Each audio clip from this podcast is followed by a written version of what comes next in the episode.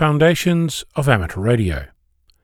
With the growing availability of new ways of communicating across the globe, from digital voice such as Codec 2 through weak signal modes like WSPR, JT65, MSK144, and FT4 to name a few, with internet linked radio such as Brandmeister and DMR, and the newly granted access to all Australian amateurs to all those modes, it's easy to overlook the one mode that started this adventure Morse code.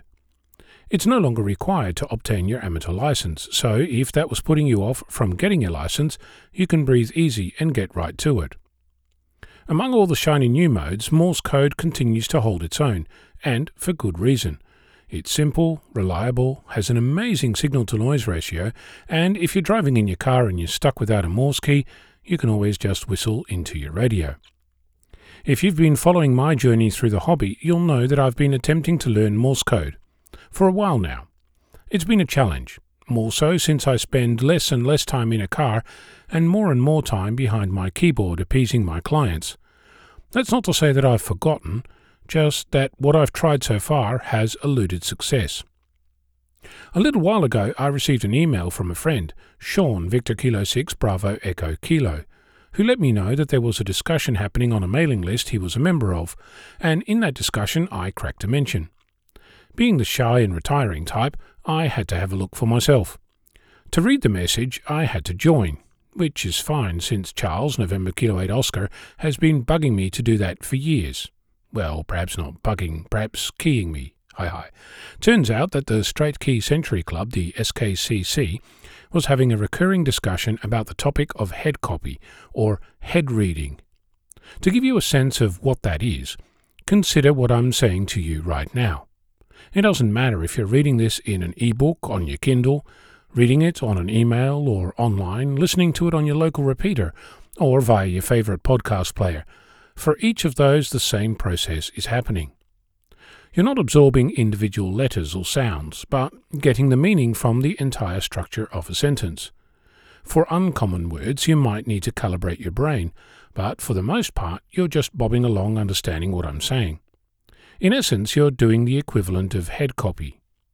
In Morse code, the same can be achieved. Ultimately, it's a language, a tonal one, but a language nonetheless. Hearing the individual dits and dahs followed by letters, words, and sentences, eventually you'll get to a point where it all just flows. I speak a few different languages, a curse or a blessing depending on your point of view. It means that I've become exposed to how language is built up.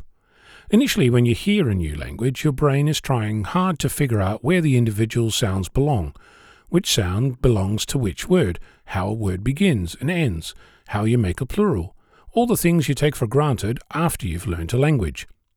In Morse, that is no different.